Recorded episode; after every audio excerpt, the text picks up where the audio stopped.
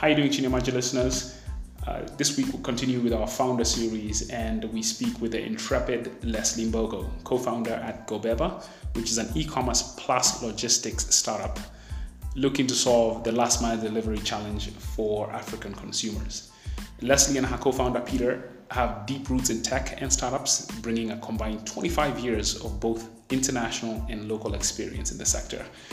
Leslie spent over 10 years in Silicon Valley working with IBM Labs, where she garnered four patents to her name from that experience. She then went on to Amazon Web Services, where she was immersed in a culture defined by a commitment to deep innovation and a disciplined process, which you will hear about in the podcast. If there is any team that has what it takes to tackle the challenging e commerce and logistics space, Leslie and Peter are it. They have the pedigree, tenacity, and commitment to make it happen. Enjoy the podcast.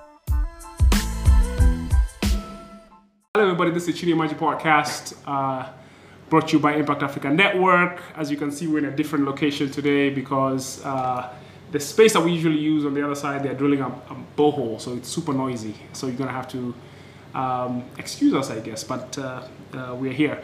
So very excited this week to have an awesome guest. I've been looking forward to this for quite a while. Uh, Leslie, and I don't know your last name. Bogo. Leslie Mbogo, uh, co-founder at GoBeba, Yeah. right? Yeah. And GoBeba is a logistics e-commerce play, Yeah. right? And thank you so much for taking the time to, to be here. Uh, you guys are just kind of getting started. This is your first year. Yeah. So, first year, yeah. so I would imagine there's a lot going on, and for you to take the time to actually step out of that uh, whirlwind uh, and be here and, and kind of share your experiences um, is something to be I'm, I'm, really thankful for, and I'm sure the audience will is, is thankful for as well. Thank you, thank you, thank you for having me. Awesome. It's a pleasure.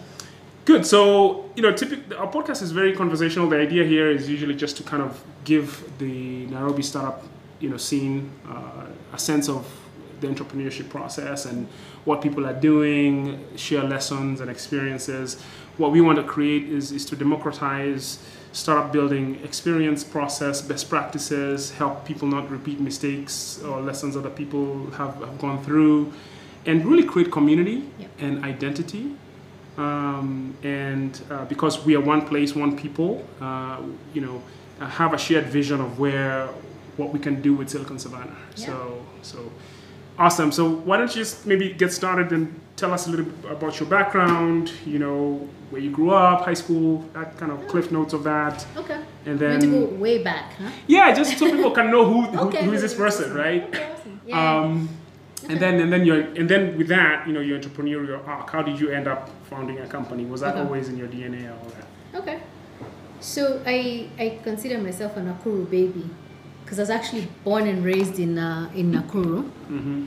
Um, So interestingly enough, you're the third person in the last maybe year I have met who's a Nakuru person who is a, in my view, a high performer, and and you know, being a Nairobi baby, we never asked, Naru, Nakuru was always this smaller it's town. so I'm impressed by Nakuru. That's what I'm trying to get. Nakuru, like, right, right. There's something in the water over there. Yeah, exactly. We're not too quiet in Nakuru. So yeah, I am a total Nakuru baby. Uh-huh. Um, and then um, later on, I think um, after, maybe towards the end of high school is when we moved to Nairobi. But you know, I mean, in terms of my childhood, I, I spent my time in Nakuru. Which part of Nakuru Um, specifically? I mean, we- It was very much in. I remember it was called Section Fifty Eight. okay. Yeah. Okay. So I don't know if you know if you know that Nakuru has changed now a lot, Uh-huh, but uh-huh. you know, Section Fifty Eight is where I grew up.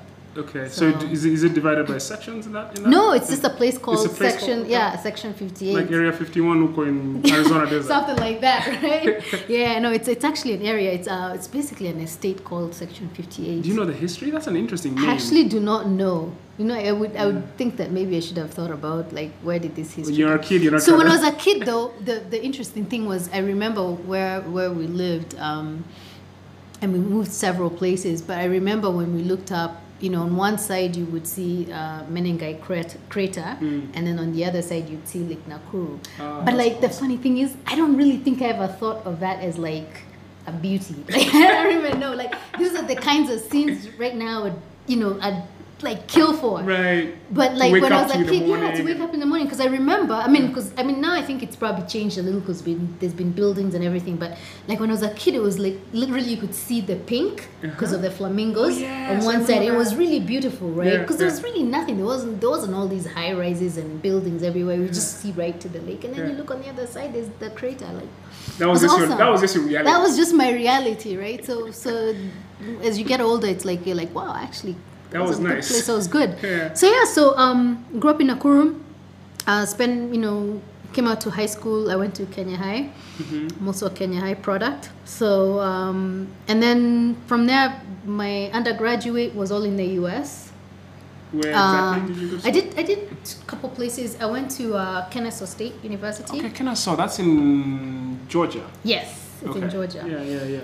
And uh, so I did that. So, so right out of high school, I was I was shipped to the U.S.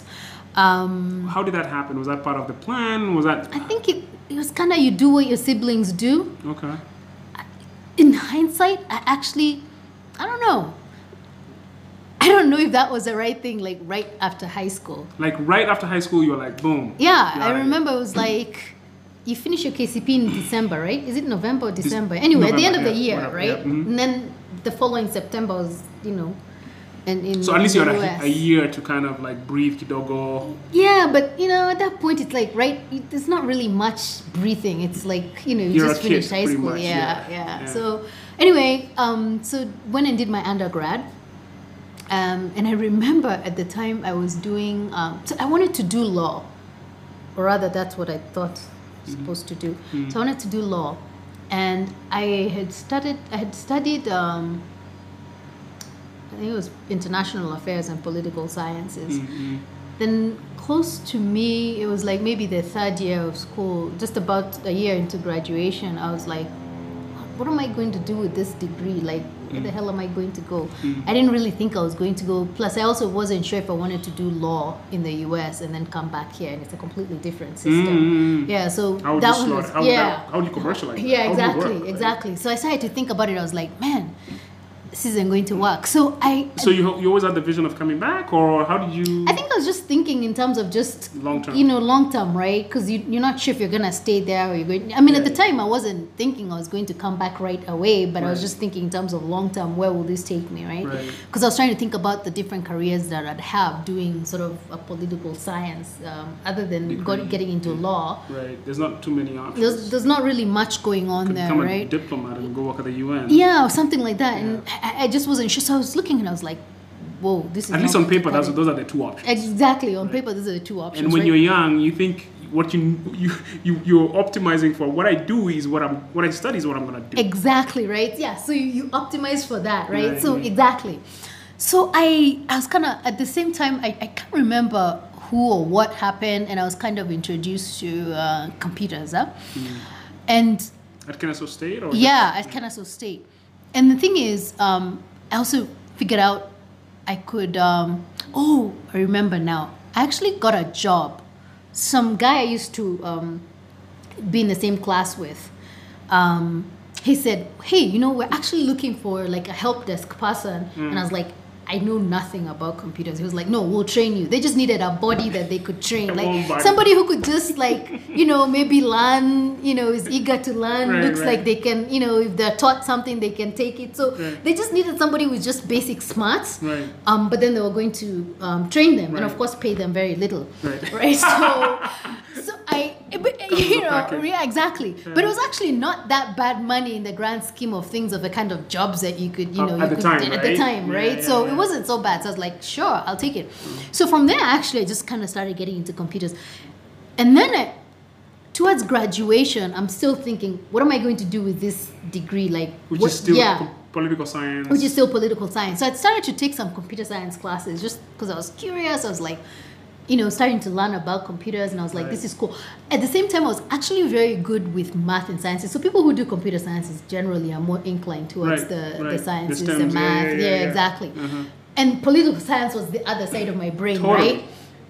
So I, I always knew I enjoyed the math and the stuff. So I kind of started gravitating and taking computer science classes and stuff. So when I was getting ready to graduate, I realized at that point that I actually wanted to get into computers. So I was like, so I was sitting there debating, well, should I take more time so I can take another degree um, in computer sciences so I can really get a good foundation? Mm.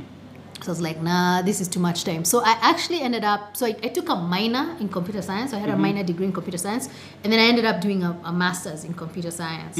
So I went to Rensselaer Polytechnic, which is in upstate New York. Mm, wow. Clear, Yeah, yeah, clear yeah. across the country. uh, Way up- across. Just, mid-Atlantic Yeah, up there, yeah. yeah, wow. Um, and, and, you know, I mean, a few things were Much also- colder over there. It's much colder, but it's a, it's, a- it's a great engineering school. Hmm. Um, plus, they also they were also paying for my my my tuition. That's so nice. Yeah, so I kind of packed up and then I went to New York and then you know spent my two years doing my masters now in computer science. So it completely switched now, Hmm. um, doing computer sciences. Um, What, what's did you? I I guess you programming was it? Net, which which elements? Of yeah, This? so I was doing actually at the time I was doing graphics, I think. Interesting. But at the time, I mean, at the end of the day, what you do is you just get a good fundamental understanding Yeah, yeah, yeah. of uh, the basic area of computer sciences at sort of at that level. You, Mm. you do concentrate a little bit on graphics, but um, not to the level where it's like PhD, where you like Mm. really concentrate on one area. So it was easily just, you know, but it was computer in terms of uh, programming, development, that kind Mm. of thing. So I ended up. Um, Wow, this is actually going back to just think about like you know Your the, genesis. the journey and, and that Yeah. kind of thing. So I um, I remember I was an intern. I got an internship in in um, in California at IBM. I remember at the research lab. in San Jose. Yeah, and again, it's some of those things where you know you're networking. I I actually was kind of in hindsight. I think about like a lot of things were just people telling me, "Hey, do you want to do something?" And I'm like, "Sure." so a friend of mine again. I'm available. What- right what- yeah exactly. So a friend of mine was like hey um you know i've been doing these interns he, was- he was a phd candidate at the time. So he was a phd guy. So he kind of knew his way around all these things had done a lot of internships. So like hey do you want an internship? You know i've got good connections at you know ibm and you know you know you could really learn a lot. And how I did you know this person? This he was in the same program yeah. Okay. i mean i was in the master's program. He was in a phd program. so he was like hey. Um, so he was he, he had internet at IBM for a while. So I was like, sure. And then it was in California, even better, right? Right. Like, I, I need to thaw out from this freezing. yeah, exactly. so I ended up, I, I went, I, I, I interned, and then um, came back, graduated, and then they had they called me back for a full time job. So I went I went there, and then that's how I ended up in the Bay Area. So I was living in San Jose. So after I graduated, moved to San Jose, got out of the cold. Um, Which part of San Jose did you? I was where South, South San Jose? Or? It was close. To, I've been in San Jose in quite. I mean, I lived in San Jose, San Jose for quite some time. huh? Mm. So, So you I was in the. Campbell area. I was Campbell's- in. Campbell's nice Yeah, I was. Um, where else did I live? I lived in uh, Blossom Hill. Oh know where wow, that is? way south. Yeah, so way south, because that that's actually where the, the IBM labs were. So yeah, yeah, yeah, way, way, down there, yeah, at the end of Earth, pretty yeah, much, as far and as then several places Valley actually. Yeah, yeah. several places. I But- actually lived in Campbell for a while. Oh, myself. did you? Yeah, okay, yeah, did you? yeah. Oh, okay. Wow. So I, and I avoided San Francisco. Like, there's no way I'm going to be in that cold where, like, a few miles down the way, I could just get my Kenyan weather. Like, right? So, but it wasn't. I mean, given where you were working, it probably wasn't. Yeah, but you know, there was also a lot of people who like to live in San Francisco. So you'll actually see some people who commute just because they kind of want to have a city feeling. to Blossom. That's sixty, almost sixty Yeah, miles. Actually, quite a few people. Yeah. In fact, there was a guy I used to work with who lived in San Francisco. But then what happened is he got so tired of the commute that he would. Um, He'd basically just rent like a room uh-huh. during the week Oh to my be in God, San Jose, and then he's out in San Francisco, right? So there's people who are like, you know, I've got to be in the city. die hard in right? the city. Yeah. So you know, actually, it's interesting because my story is kind of the reverse of that. I, I pretty much similar to yours. When did you get to the Bay Area? Which year? It was like 2003 or something. 2003. like Okay, yeah. so I was there 2000. I got there 2001 Okay. time frame. Okay. But anyway, um, so I, sp- I spent most of my time in, in the suburbs, pretty much Santa Clara, Campbell, that part of t- that part of the world. And in 2011, 2010, 11, I started saying, man, I'm, I'm- this is just too routine and boring. So I was looking to make the move into the city, and then I ended up, I ended up moving to San Francisco Oh, in did you? 2014. uh, and then Oakland in 2016. So I did. I checked that box, right? It checked the box, Yeah. right? It checked the box of a city. Yeah. Yeah. So for me, I just, I mean, for me, actually, it was mostly to do with weather. Oh, the weather thing was. Oh just, yeah, I mean San Francisco is It's cold, cold, right? yeah. Like, and you're Yeah. looking, you're like, I mean, 30 miles down, you can be in like seriously good Kenya weather, like, it's, it's so crazy so, like, like that. Yeah. So yeah, so I, I lived there, um, worked there for quite some time actually, um, all the way, I think through about 2009 at the time. So so there i was working at the research lab. Mm-hmm. purely very technical low um, doing software engineering. So that's kind of where i really spent a lot of time like really learning to be and you know the tech industry software engineering lots of Develop all stuff yeah. we I internal mean, we- projects. ex- What what what? both i mean yeah. both internal and external but it was a research lab so a lot of what Okay. we did was very um, research type of stuff Hmm. then the things that would kind of go out externally would be usually there were things that you were prototyping and then you would so cool. Yeah so they come from a research phase and then they go into now you start working with like the product development teams to kind of move it from a research phase into. To a now product yeah to a product getting- yeah, yeah commercialization What are some of the things you, you picked up through this process? Because this is so interesting. How many people lot, actually right? work at IBM Research? Yeah. Oh, a lot, right? So a lot of things is around, um, like actually doing inventing technology. So at the time, like you know, I, the, while I was at IBM, I you know patented four things. Like I've got four Good patents you. now. Awesome. Yeah, Yeah. the U.S. Patent Office. Things that I probably wouldn't have known or even thought about. What are some of these things, for example? Like So they're more they're very technical type of stuff, but it's more around like um, storage management systems is what I worked on, data management kind of um, Okay, ideas that I did, uh, data archiving that kind of thing. So it's just you know you, Really it really teach you yeah very deep sort of technical stuff, but Right. it's like new inventions to solve a particular problem, right? That's awesome. So those are some of the things I would say I learned. You know, the process of patenting things, and you know, you think about a patent and. yeah. I don't know if I would have actually without that exposure. I probably Yeah. wouldn't have. The other thing I would say is um, now I look. It, it put me in a very interesting place, right? Um, so one was, I mean, the people that you're working with there. I mean, I mean, you're talking of some of the most brilliant Yes. minds, right? That's one of the things about the Bay Area. it's man. it, you know it's humbling right because Shit.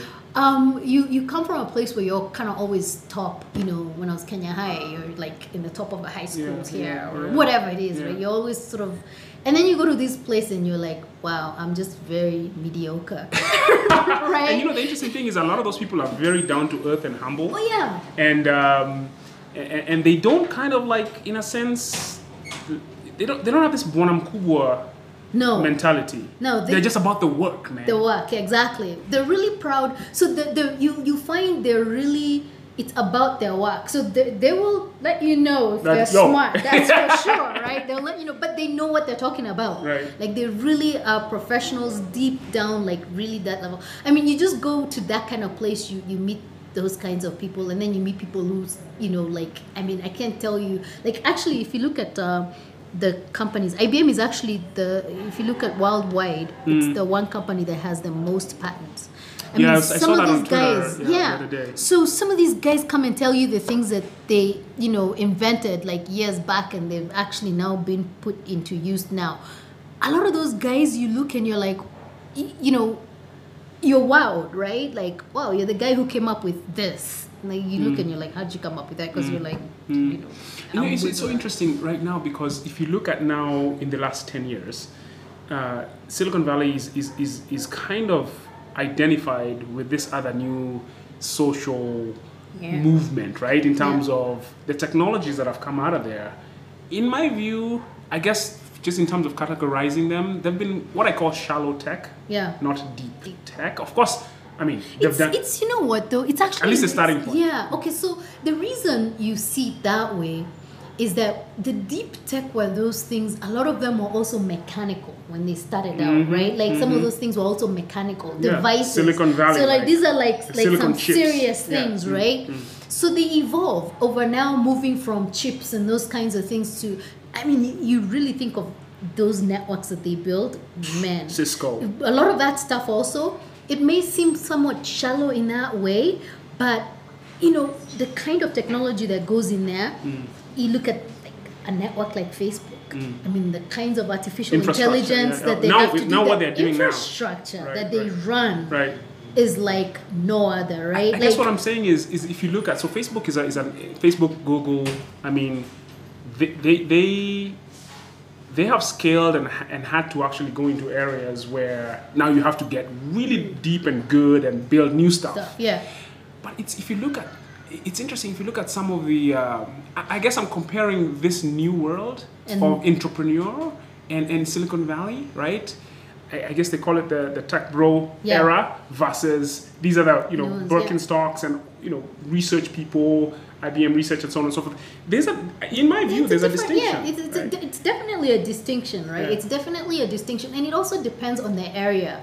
Um, whether it's you know computer sciences, electrical engineering, whatever that is, it's also in a different area, right? Right. Um, because they're all not the same things at the end of the day. They're solving different types of problems in different Mm-hmm. types of. The other ones are also generational, right? In terms of how people communicate, Mm-hmm. is not how the old school guys communicated. So their innovations, their inventions were around a different form of communication that Right. suited that generation. and, right? and even a different kind of different point in the stack or the evolution of, of, Exactly. of technology because Exactly. it's moved from deep inside the enterprise right to the consumer right? exactly. Yep. so that whole trajectory of i'm building chips and only certain companies can use chips Just yeah. and then we'll build on top of that software that now maybe is application software and then all of a sudden we have the internet and everything kind of Exactly, scales from there Yeah. So it's, it's really just, yeah, you, you build on top of that. And then also people realize, hey, I don't need to spend time building this. I can actually add value here. And you always, you're constantly, yeah. yeah, you're Yeah. constantly adding value, adding a. Right.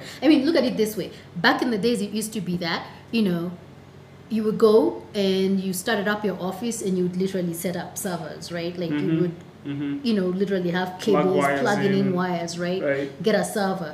So you Um, had to have a, a network administrator yeah, a network exactly. People person coming putting yeah, putting all that stuff in. And then now, today, with the likes of Amazon, Google Cloud, and everything, I mean, I'm talking seconds. you're up and running. You're up and running, and you have a So that changes in a very fundamental way the type of even company you can build. yeah, right? exactly. The Right? kind of people company. who can even build exactly, because guess what? Now, you depending on the problem you want to solve for a company, I'm no longer having to spend you know Tons of money. weeks Mhm. setting up my Mhm. you know data center just finding to get people yeah, c- yeah, exactly yeah. finding those people to come and do that. Spending weeks probably could take you a month to set that up. Finding the person, set up, get that you know server up and running or several servers up and running. So you've just spent a month. Whereas that is not even my business to begin Right, with. My business is X. My business is selling stuff Right. online. You haven't even but here I done am, that exactly. piece I haven't done that piece. So now it changes the whole ball game, which is I can actually come. I don't even worry about that. That's just like you know getting a chair in your office. Is like I can just get a chair. I don't have to think about it. I Mm. can get a server. So I forget about worrying about those things and really focus on things that you need to do to add. Exactly Yeah. the things that you can add value. So, so I think it, it um, those kinds of things just evolve over time. So, going back to kind of like what you were saying about the history and, and, and sort of me working and the kinds of things that I got exposed to was really also to also change my mindset in like how you think about innovations and those types of things, the problems you're trying to solve, those kinds of things. So I um so I did that. Um, and then what what happened was I kind of got to a point where I started to think about like where do I want to be, you know, five years from now. But in my mind, I always knew I was going to end up getting into entrepreneurship at some point. So I always had that bug where every time I got somewhere and I either got comfortable, I'd be like, mm, I need to change something. Wait, was your family under entrepreneur, entrepreneurship Yeah, yeah, yeah, background? yeah, Okay, yeah, yeah. So you came exactly. from entrepreneurship yeah, yeah, family. especially actually from my mom. Okay. Yeah, so I always kind of knew somewhere down the line. So every time I kind of got comfortable, I needed to make a change. So while now I was in, in, in California um, at IBM, I figured, you know, first of all, I kind of didn't really want to be um, in software engineering. I knew I wasn't going to be, you know, doing software engineering my entire life. Mm. Um, so I kind of needed to get out of there. I also felt I was now too deep technical, Mm, but also kind of got out of touch with actually running a business and that kind of thing. mm. So I needed to get out of that. And what do you do? You go to business school. Ah, Right. that's the answer. So yeah. that's the answer, right? Right, right. And it's more actually business school is The place- theoretical answer. The theoretical answer. I think The right thing to do. if, if I look at why I went to business school, I just needed to change and I didn't know what I wanted to change, I still wasn't ready to go into entrepreneurship. Oh, I yeah, didn't even yeah, know yeah, how to get out and start something. To go from a lab to entrepreneurship is a exactly right. so, leap. so I think you know, to me, when you go do an MBA, sometimes it's like you really don't know what you want to do. You Right, figure it out while right, you're there. right, It gives you the break, right? right, right. So I did that, um, and I I went to um, the Wharton School at Okay. UPenn. Okay. So, I you went back to East Coast. Yes. And which year East was this? That was uh, 2011.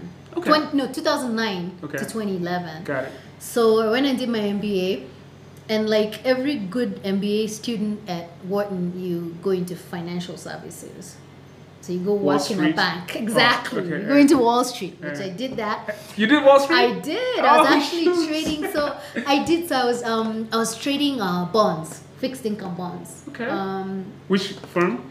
at Nomura. It was called Nomura Okay. Securities. Yeah. So I did that, and I was like, whoa! I did that for you know a couple of years or something like that, and I was like, I, I you know, I need to build stuff. I can't do this, right? It's like What know, was the problem with that? What, you know, I always enjoyed actually being in a place where we were building products, Got right? I, Mm. You know, I was the one building products before, but I Mm. needed to be in an environment where I felt like I was building something. Mm. Um, this to me, it just it was like finance was just hey, you know, let's just do a trade for thirty million dollars.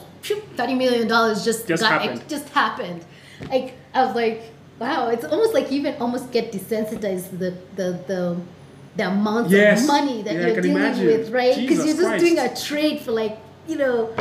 30 million US dollars and it's almost like nothing. It's so just- abstract. It's yeah, it almost like get yeah. I mean, it just looks like numbers and just things that you're Mm. doing. So I kind of wanted to. I really missed actually being in tech, quite honestly. Mm. Um, so from there, I was like, you know, let me just go back to my roots, right? Mhm, Um, mhm. But it was good experience Mhm, in working totally. Wall Street, very good. imagine, so you know, I also checked my tick mark of living in a big New city. I York, was yeah. actually, yeah, I was living right in Manhattan. That's awesome. So Coming from South San Jose, that's, exactly that's a big leap. That's awesome. Yes, yeah. yes. So I was living in Manhattan, so that you know did my check Mhm. box, and then I was like, nah, it's time to change. So I went into Amazon. Okay. So- Seattle or yes, I okay. moved to Seattle. Uh-huh. So um, there, I was running. I was managing products. Um, I was at Amazon Web Services. So there, I was managing products. So now it's more about you know. So now I moved into products. So you work with engineers. I'm not an engineer, but you work and you understand Mhm, what they mhm. do. You bridge the gap. And so basically bridge the gap. And your your job basically is to bring new products to either new markets or existing markets. Mm, very exciting. Um, I think yeah. it's, a, it's a it's a No, great. it was uh, great. yeah. It was great. I, I And I, I can't imagine working at a much a more exciting place at the time. It was it was it still is a great place to Yeah. work. I mean, your your CTO Werner Vogels is his name. Yeah, That dude is shush, Yeah. brain power. Yeah. And But then the process. CEO is, is I I mean, mean, like these guys have seen like these guys started something from Nothing. nothing, Yeah. right, and built what they have today. I was listening to Werner Vogels talk about uh, the uh, process of vetting uh, an idea or uh, uh, something that somebody is bringing to the table. Yeah. And they had this very systematic, disciplined approach. No slide deck. Yeah. You walk into a meeting room and you have written a paper, Yeah. and everybody is quiet and reads what you've First written. 20 minutes you have to read and you learn to read fast. Um, Have you been in any of those meetings? What, what was Oh that yeah, like? you do that. That's what you do. Um, products. You you do that. You write your twenty page whatever. I mean, it's a six page. Has to be six pages maximum. Uh-huh. Um, and people read it for twenty minutes. Uh-huh. Um, Wait, you know wait, what? I, describe the. Pro- Did you ever have write one of, these? of course. You me. have to. I'm you so get excited into product management. You This got to, right? Uh-huh. Um, you have to write these things. So the way that it starts is you start off with an idea, right? Mm. The way that you, in fact, work this idea is you start off with what they actually. It's it's at Amazon. It's called working backwards, Mhm. and you put yourself in a position as if that product actually exists, Mhm. right? So you say, forget about how we're going to do this. Put the product as if it exists. Write an FAQ that would allow people to understand how does this product work. Start you with write all these questions. Yeah, you work on an FAQ, right, awesome. of how the product actually works. And what you do is you also send it to your customers, and your customers will come back. You know, you have close relationships yeah, with yeah, them. yeah, customers yeah, will take yeah. the time to answer Yeah. you and stuff. And they look at the product that you're proposing, and they actually literally ask those questions, and then you come up and you're like, you really get a good idea of like what does the customer want it's not you sitting there Ideating. building things ideating which is actually opposite of what i was doing at ibm because you kind of go and ideate you know here and there this is more like hey this is how this product is going to be and literally you create it as if it actually exists. When you look at even a paper or an FAQ, you would actually think This that the product this is exists. for real. It's But it- complete. it's complete, right? The customer has told you, okay, how is it going to work with my systems? How will it integrate with whatever, or how will it do this? So you answer those questions, and you know you come back now when it's a six page. Of course, it's it's a uh, it's also now you're taking all this information that you've taken from feedback from your customers, and you have your six pager. So your six pager could be anything that you're trying to do. If you're starting off a new business, be like, here's the new business. This is what I found. Here's you know how we think we're going to price it. This is how we think we're going to launch. And then you continue doing on that process. But um, what you do you go in there you're going to sit with a vp with your idea. You propose it. People sit down. There's no powerpoints at amazon. I don't do powerpoints either. Uh, i don't believe in powerpoints i do do some Fundraising, now oh, even- fundraising exactly but i am not big and you also learn to be in fact my co-founder just you know a lot of times he laughs at me because i'm usually very straight to the point it's like because I learned to not like all these things were a waste of time. Like you go into a meeting and somebody's like, yeah, because you're sitting there and literally you're sitting there with the VP and he's like, get to the point. Get so to like, it. Get Hello? to the point. So so I kind of got to that. So you must have struggled quite a bit when you came back, and because no, we tend, you we- know what? No, in, in Kenya in here, Kenya, you mean people tend to talk in circles. in circles. I I I haven't. I'm still as direct, and that's why I'm telling you. My co-founder sometimes is usually the one who comes and just like that was a bit too. like Too straightforward. too straightforward. Um, but anyway, back to the to the yeah, you, I, I don't actually don't struggle with. it. I just I just get to The the point. I know, I because I'm the I same. I can't way. help it. I just get to the man, point. I'm the same way. Yeah. And people always tell me like, yeah, you know, like. But anyway, back Yeah. to this story. I'm so excited. so yeah this. so so you, you you do this and you know it's a very i mean the the place is is no nonsense you will No get joke. questions yeah you will get questioned it's very I I Yeah. love this.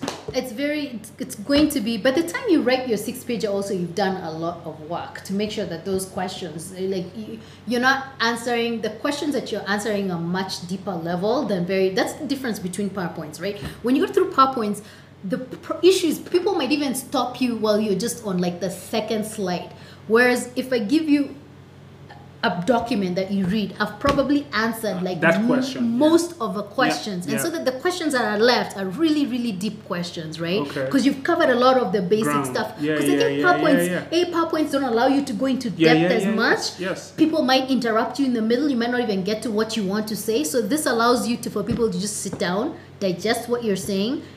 Questions that they had are probably going to get answered, and then they're left with like the very, very important questions that are left. It's, it's an awesome, it's an awesome Process, method. yeah. It's an awesome, awesome uh, process. Yeah. So I, I've done that quite quite a few times actually. So you get comfortable, you, you get to know how to do Mm, it. Um, It's, it's it's a very it's it's a very much. It pushes you oh yeah. to, co- to pushes you. become, you know, the best you you can be out Oh, imagine. yeah, yeah. So, so I, I, I just to interject here because you know when I saw that uh, when he described that process, I was really excited because you know when you look at our, our market and the people who are building product here or trying to take things to market or have ideas, uh, what I found is people don't have a very rigorous process in terms of you know vetting an idea Yeah. or even interrogating their business model or any of these things. Yeah.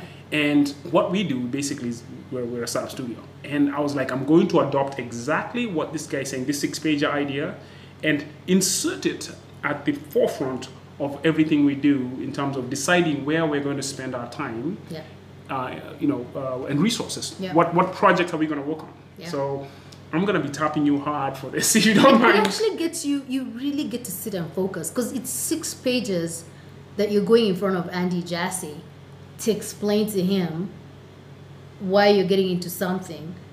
It better be. You better be on point. yeah, be- You better be- you better have, and it forces you right. So you take so much time preparing and really asking yourself questions. And you know, if you see a place where there's a gap, you're like, mm, man, this this Mm-hmm. this might not work out too well. So you go research further.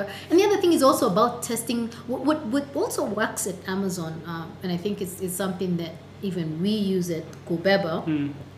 is testing it on customers Mm-hmm. like really testing don't come up with some you know grandiose ideas that your customers aren't going to ask. If mm. customers ask for something, go with that and then kind of work with that Right. and get feedback from them. Mm-hmm. Mm-hmm. Um, it's very easy to kind of go and you know build your own things, and then the next thing you know, your customer just doesn't even want it in the first place, right? Right, right, yeah. So, so it's, it's, a, it's an awesome process. So now let's let's pivot to Gobeba. So Yes. actually, man, we're jumping ahead because your stories are so awesome. Because now you're at you're at Amazon. Amazon.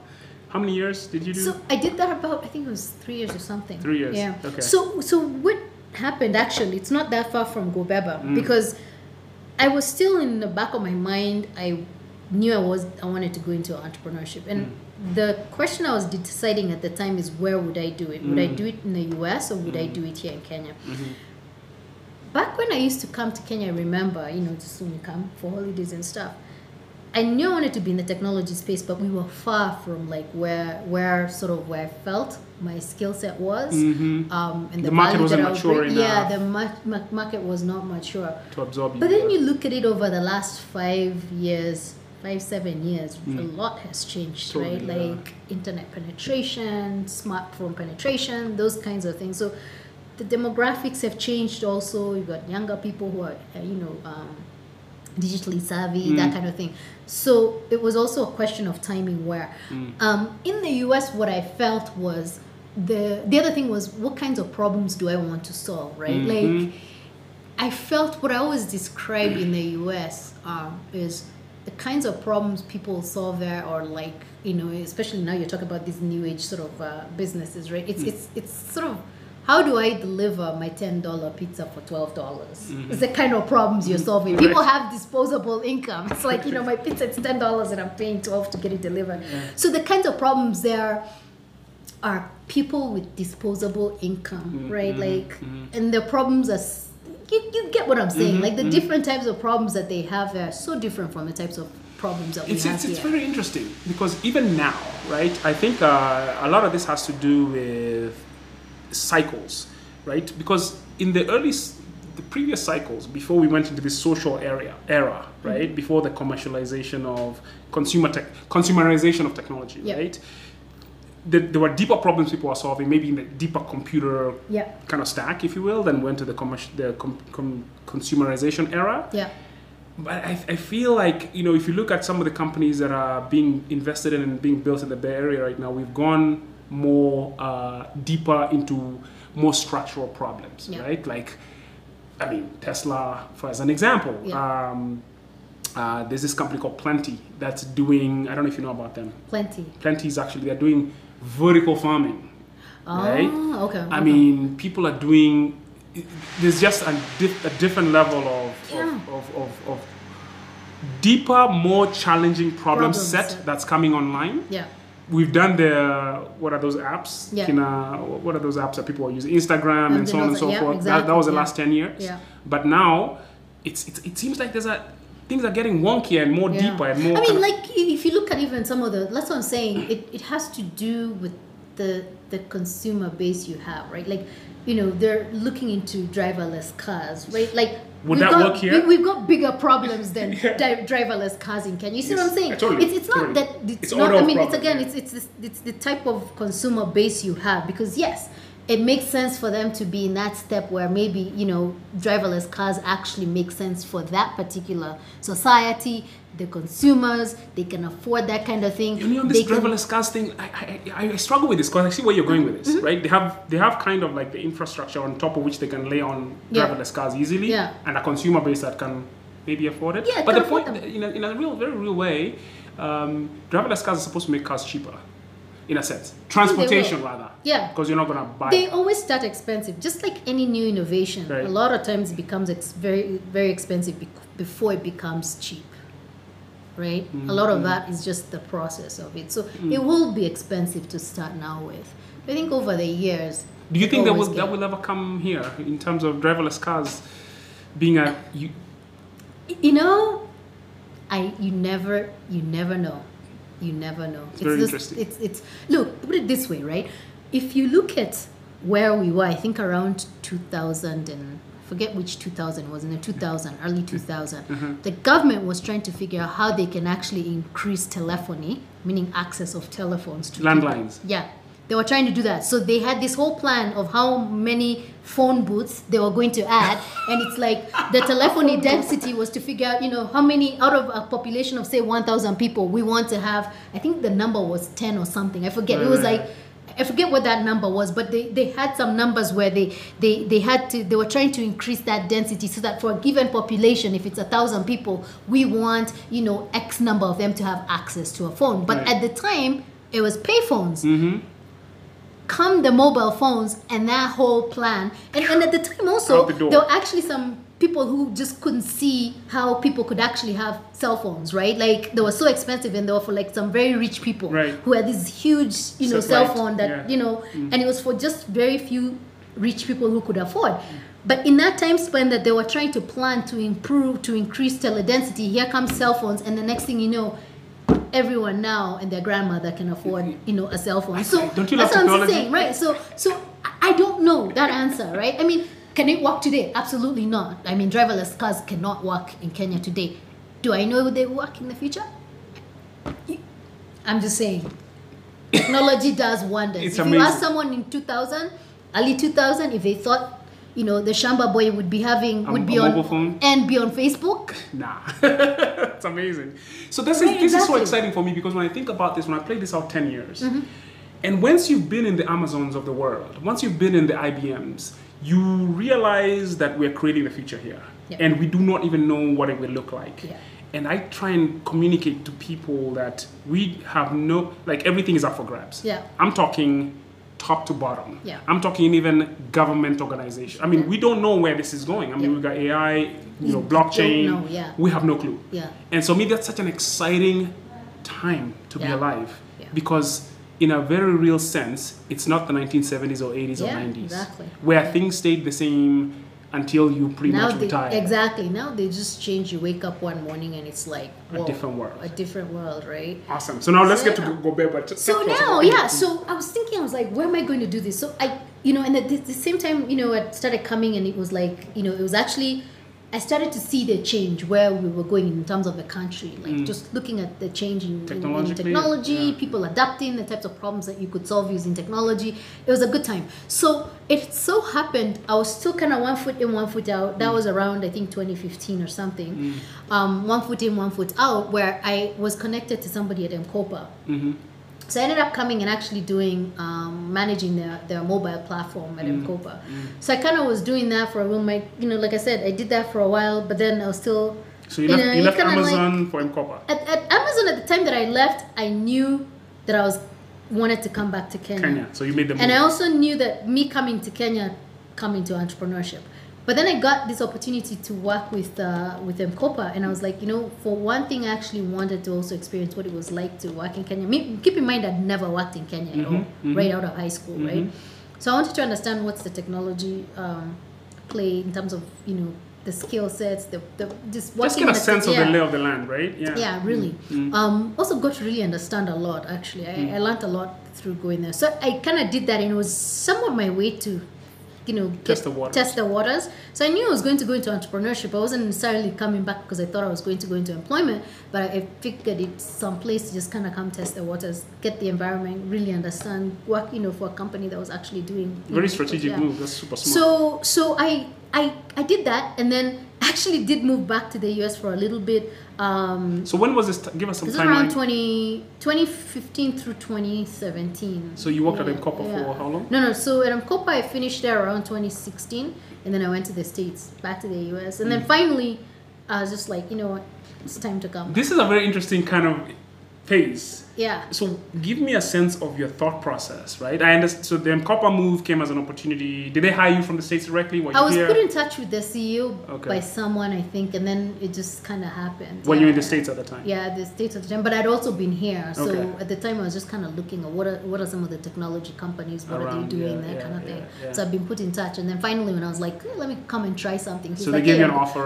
they- join us." they- it was it actually started off as like a project to run something, and Okay. then you know It led morphed into into like doing more in terms of their whole. Uh, uh, they're moving more. They basically wanted to move a lot of their stuff that the that they used manually out and with their uh, sales salespeople out in the field. They wanted to move that into a mobile platform. So everything, including uh, ticketing, those kinds of things. mhm, um, the CRM and everything moved into a platform. Mm-hmm. And I already knew how to manage technical products, work Got with it. engineers, and I know Mhm. how to, you know, to basically build and manage uh, Mm-hmm. technology products. So it was a great fit in terms of what my skill set was.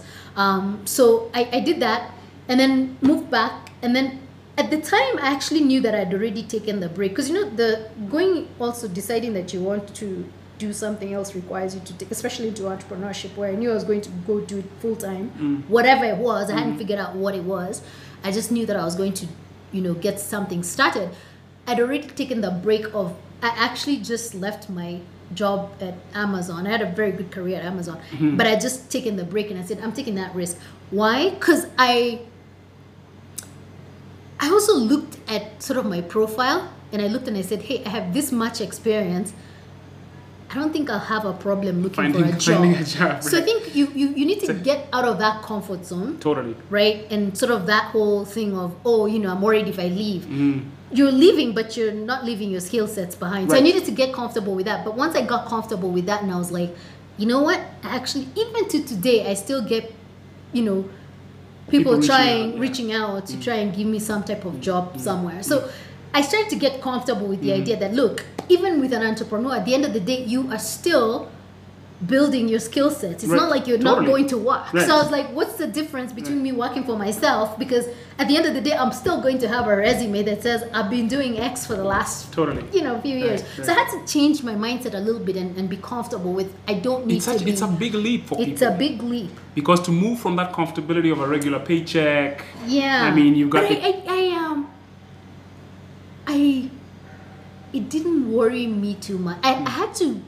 I had to take the fear out and just look at it logically. Like what is the worst What's the worst- right? exactly. Like if the worst case today go Gobeba does not work and I need to go back to income. work, I still have a pretty darn good resume. So what's the okay. problem, Yep. right? Yeah. Mhm. So so I had to get you you need to get out of that comfort zone. And I think people kind of think like when you go into entrepreneurship, you're not going into a career of some sort, Purgatory. right? Like I mean, what I mean, you actually are doing a lot of stuff. Like But- but- actually, at, me ask you at, at this. Gobeba, for example, hmm. I'm doing now both operations and as well as being the CTO. Hmm. Hmm. That's a heck lot of experience that I'm adding to my resume. So. You know what I'm Right. saying? So, I, but, but let me ask you this: yeah. in terms of in terms of people being stuck in that mindset. I mean, you and I came from the states where there's a lot of opportunity. Once you hit Yeah. a certain kind of uh, attractiveness to the market and develop some skills, you know, you know, you'll always land on your feet, so you could Yeah. take that risk.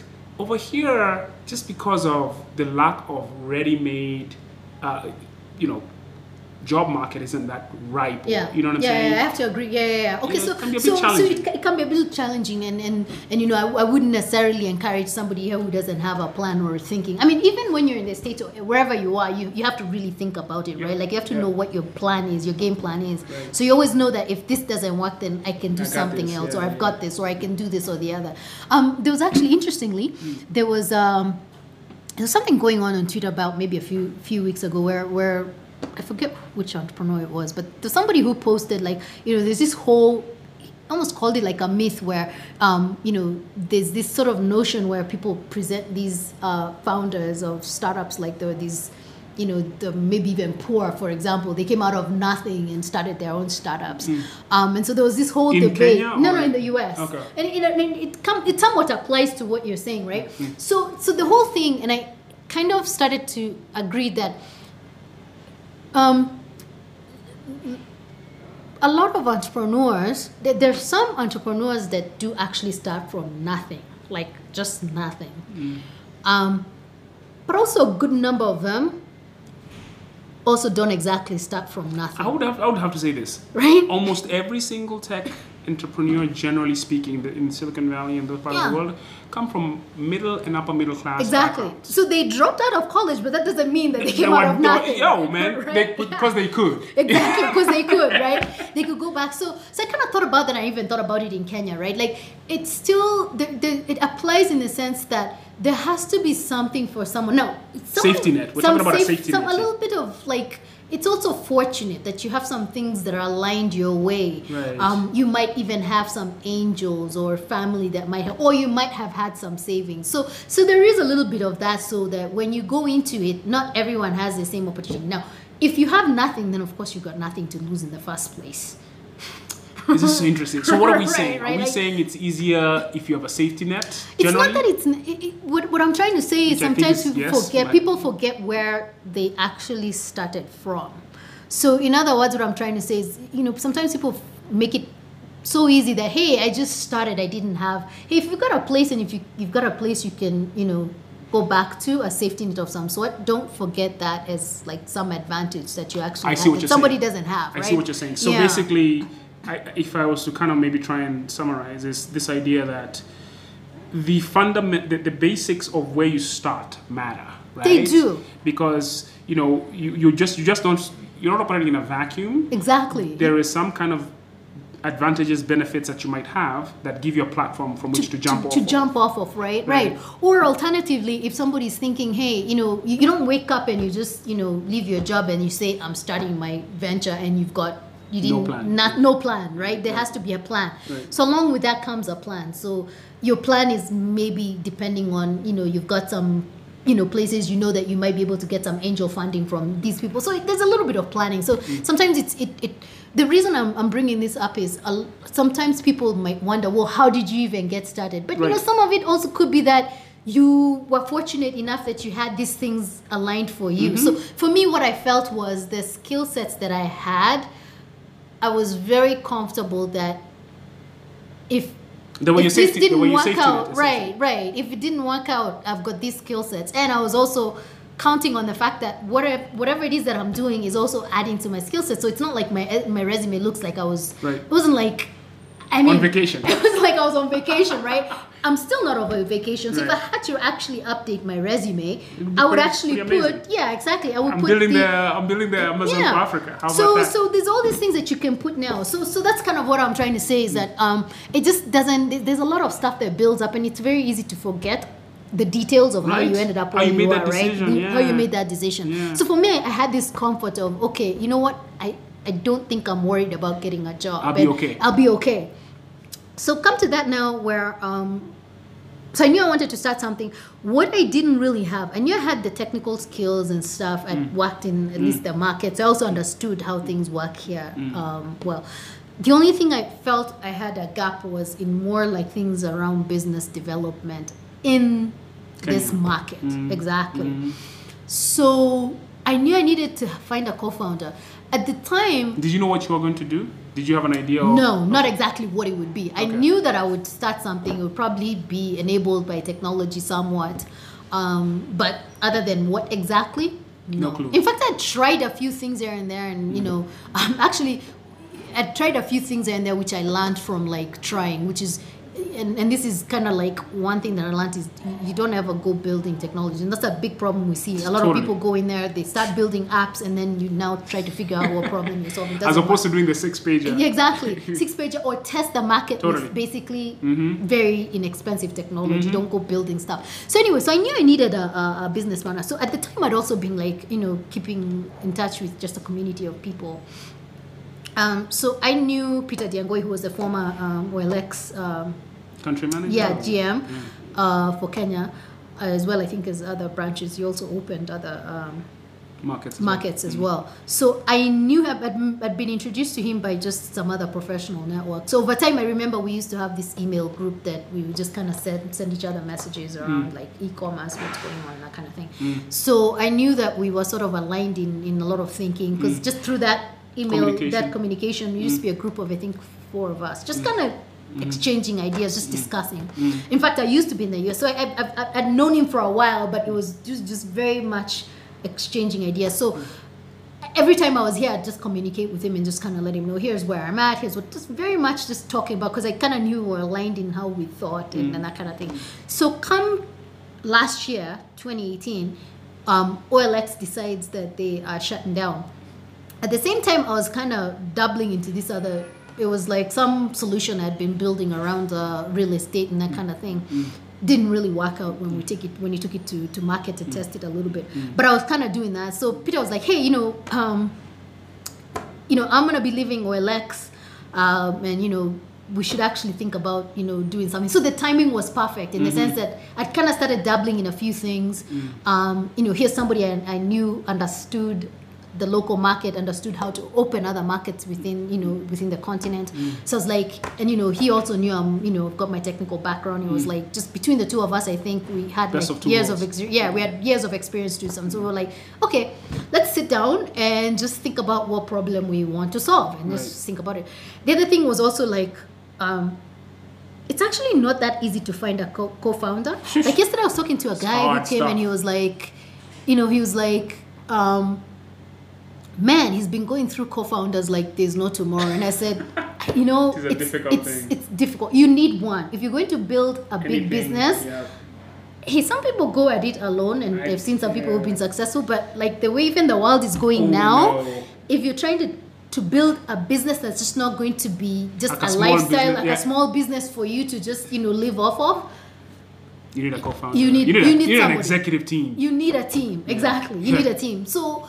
So we, we both understood that very well. We worked very well together. So it kind of allowed us to also learn just how do we work together, that Mm-hmm. kind of thing. So i- it's it's just timing and also the fact that also through the years we'd been in touch so that You I knew how he thought. Mhm. I knew sort of his thinking process. I knew what kind of person he was through this through just that team Interaction. that interaction Yeah. over the years. So it didn't just happen.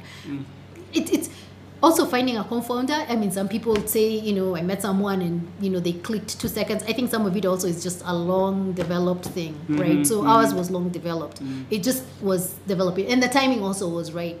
So we sat down and we thought about okay, what kind of. So we knew we would want to. So when we looked at okay, I think we want to work together. Great, check mark, right? So let's think about now what problem we're going to what problem we're going to solve. Um, and so we sat down and we're like, okay, using our backgrounds, you know, e-commerce background, technology, that kind of thing. So even even as I was at Amazon, even though I was at Amazon Web Services, I also learned a lot about the e-commerce, E-commerce side, yeah. Mhm. So we we sat together and we're like, okay, let's just look at a problem. Like so we started looking and that's kind of how we ended up with like, hey, here's logistics. We we both know like we just looked at sort of like some of the common problems. One, our cities are overcrowded, right? Like even today I came here, I was just like, hmm, am I going to drive? No, let me just take an Uber. Mm. Parking, that kind of thing. Just Jesus. you know. So we all we all know that you know the cities are getting crowded, mm. and every day as people keep moving, Urbanization urban- is fastest yeah, urbanizing exactly. part of the planet, Exactly right. much, yeah. So that's that's already so it makes it difficult for people to just.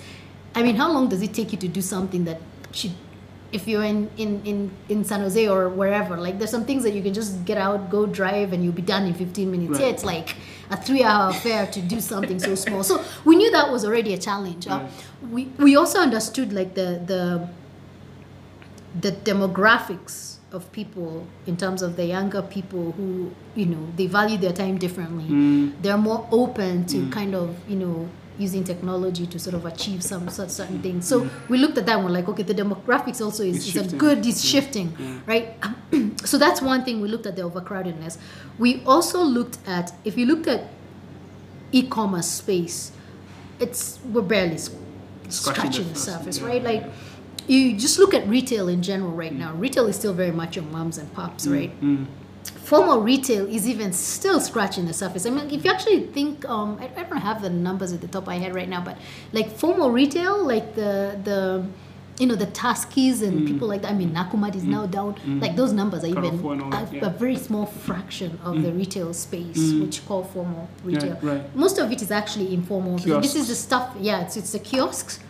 When it comes to e-commerce, it's informal in the sense that it's happening through WhatsApp, Okay, Facebook, yeah, and yeah, that kind yeah, of thing, right? So that's that's mhm. also still a formal of e-commerce of some totally, sort, right? But a lot of it is also just your your you know kiosks and shops and dukas and whatever else that people go to. Neighborhood shops. What, but the, the, the problem with such a fragmented place is also it makes it also difficult for people to discover products right Mm-hmm. like uh, most of the time you either ask someone right like hey do you know where i can get x Mm-hmm.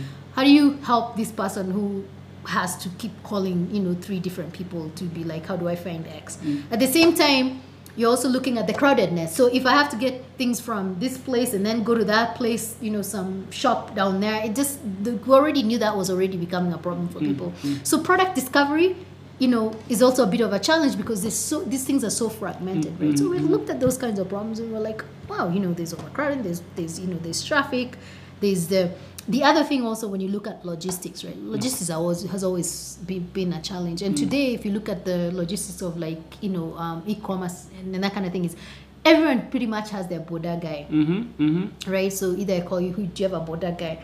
The boda guy does those things for you.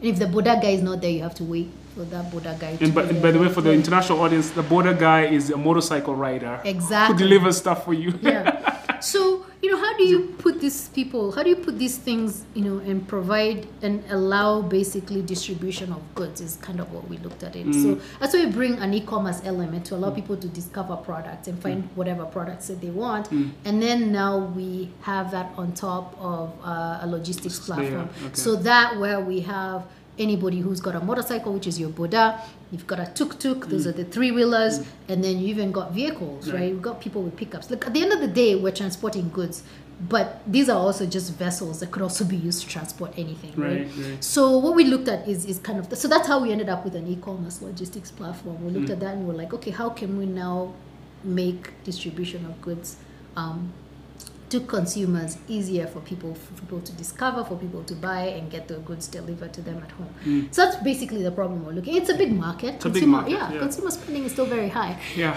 and, and so where are you guys right now in terms of uh, we've got about five minutes to the end of this, Yeah. but just if you could summarize where you are, and I know you're just getting started, yeah.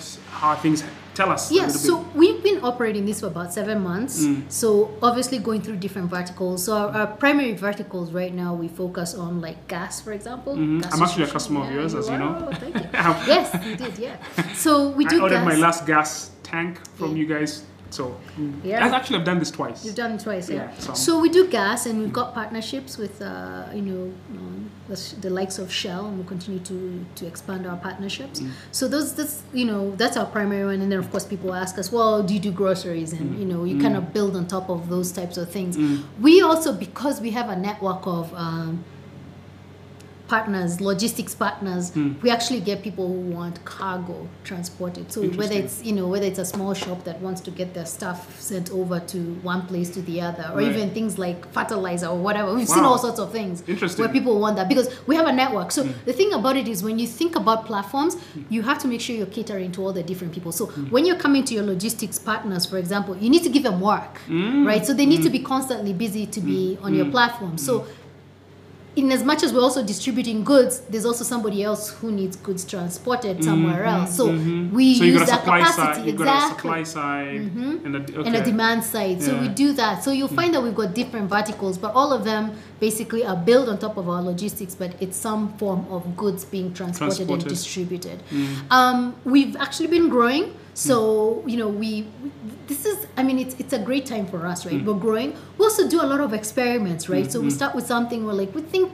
you know this could be a good area, or Hmm. we think that customers have been telling us X, and we try it, and if it doesn't work, you move on You to the other thing. That's the other thing, right? You have to learn to be very um, flexible. flexible to learn Yeah. um, and to move on from there like you, you know Yeah. quickly yeah break things fast quickly is kind of uh, wh- what you want to do so we've done that um, we you know concentrating now on, uh, on building our technology platform. So right now our technology is mostly on, on web mobile web. So there's mobile web and just mobile regular desktop right? So we're trying to build that out as well. So it's been and then so there's a lot of things that we're doing right now. I mean there's, there's so much more. I mean if you think about it we've been around for seven, months right? Yeah. um, but you know, I, I wouldn't trade this for any other experience. This is so exciting. I mean, logistics is definitely the big underlying thing you need to solve. Yeah, to to drive e-commerce and basically just unlock Yeah. the potential of so many things, right? I mean, uh, you got Gojek and.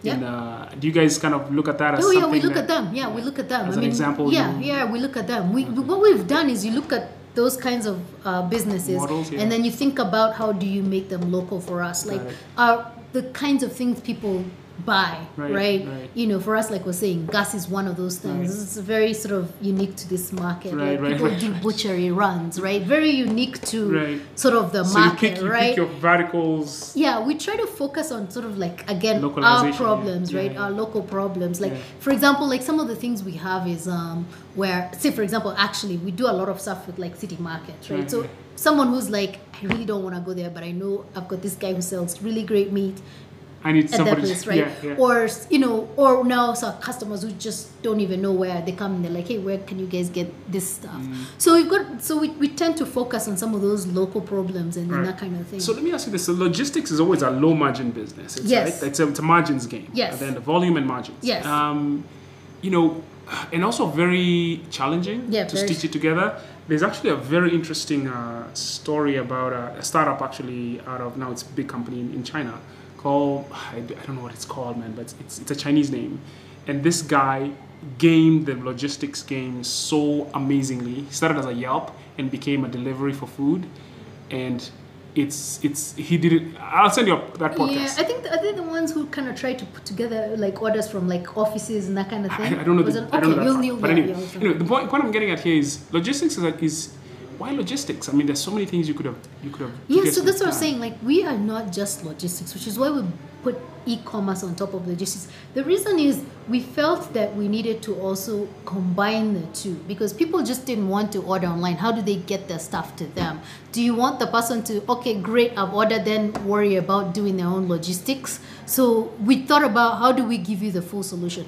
I to your point, logistics is, is not exactly, you know, it's a low margin business, right? So we focus on the e-commerce element, which is, you know, that's, where where now money. exactly, right? So we focus on the e-commerce element, and then the logistics is more to just be able to give you a full solution, so that hey, if you order something, it's going to be brought to your place, and you know, we try to The get deliveries in under an hour, right? So we try to get our deliveries done in under an hour. How do you do that? You have to have the logistics as part of your solution. All right, so a couple of final things here. So competitive competitive landscape, Mm-hmm. right? I mean, how do you guys look at that? So we've what we've done is, you know, we, we have you if you look at the competitive landscape, for example, you look at some of the multinationals that have come here and that kind of thing. We have focused, we said, okay, we're going to focus on a lot of our local kind of solutions, right? Like even to today, we can actually get you packages. Like we get people coming to us and they say, hey, we want to actually get, you know, we get fert- fertilizers and agricultural type of things. We will actually work to get something in the middle of Oloitoktok or mm. whatever. We've actually had, you know, mm. things like that. So we focus on some of those very sort of local type of problems, right? Mm-hmm. So we, you know, we still do a few. So at the end of the day, you've got a customer who buys gas from you, right? Mm-hmm. And and we've got a huge gas network now of mm-hmm. like the different partners we have.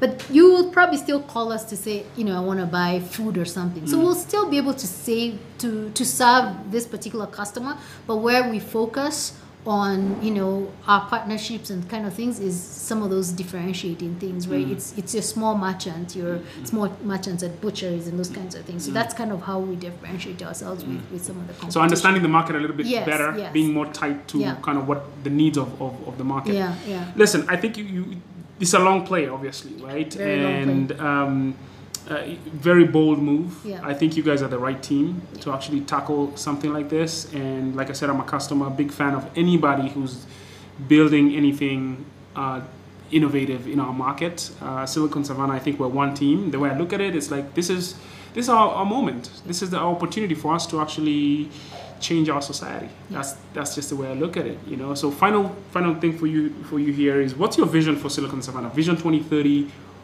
What do you think is possible here?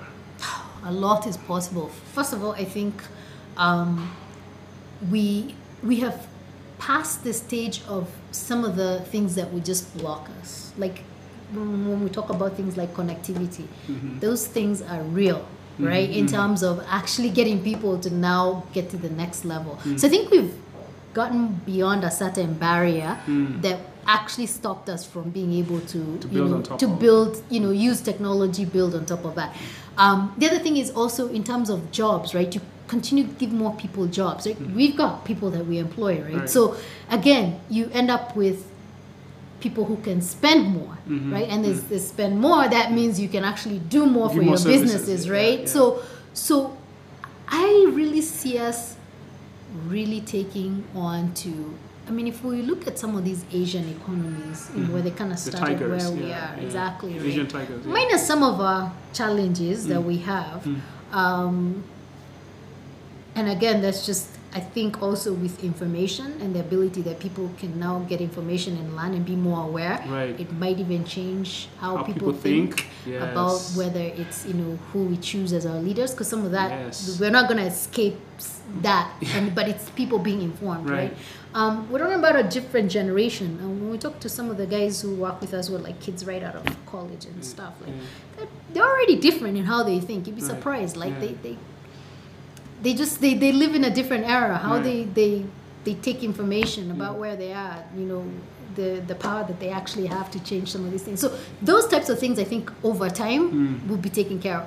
But in terms of having an able and you know disposable income consumer spending going up i think it'll just continue going up or continuing to develop um, so i just see to me it was the right time to come Yeah, totally. it was the right time to come back. No, is, is, I- is what I'm. If I look at any time, it was this was the right I time. feel the same way. Yeah, I feel the same yeah. way. I came in last year, and um, you know, I, I- I'll summarize with this: the way I like to think about it and put some numbers around it. What we're shooting for is to build ten companies, identify ten companies that can scale up. Um, as a startup studio, you do a lot, a lot of experiments, right? And we'll do a bunch of those. But out of that should come 10,000 jobs, right? And $10 billion in value. So, I mean, at some point, you got to put this into some quantifiable metric. Yeah. And that's how I like to think about it. The timing is perfect. Yeah, And man, I'm, I'm excited about seeing Yeah. what you guys will do with this. yeah, awesome. Thank you so Yeah. much for coming through. Thank you, That thank was you. Awesome. was- yeah. we gotta we gotta have you back so we can talk a little bit more. Maybe maybe a year from now or some Yeah, sometime. Yeah, of course. Share with the Always ecosystem where in. things yeah, are. yeah, of course. Good stuff. Yeah. Cheers. Thank you very much.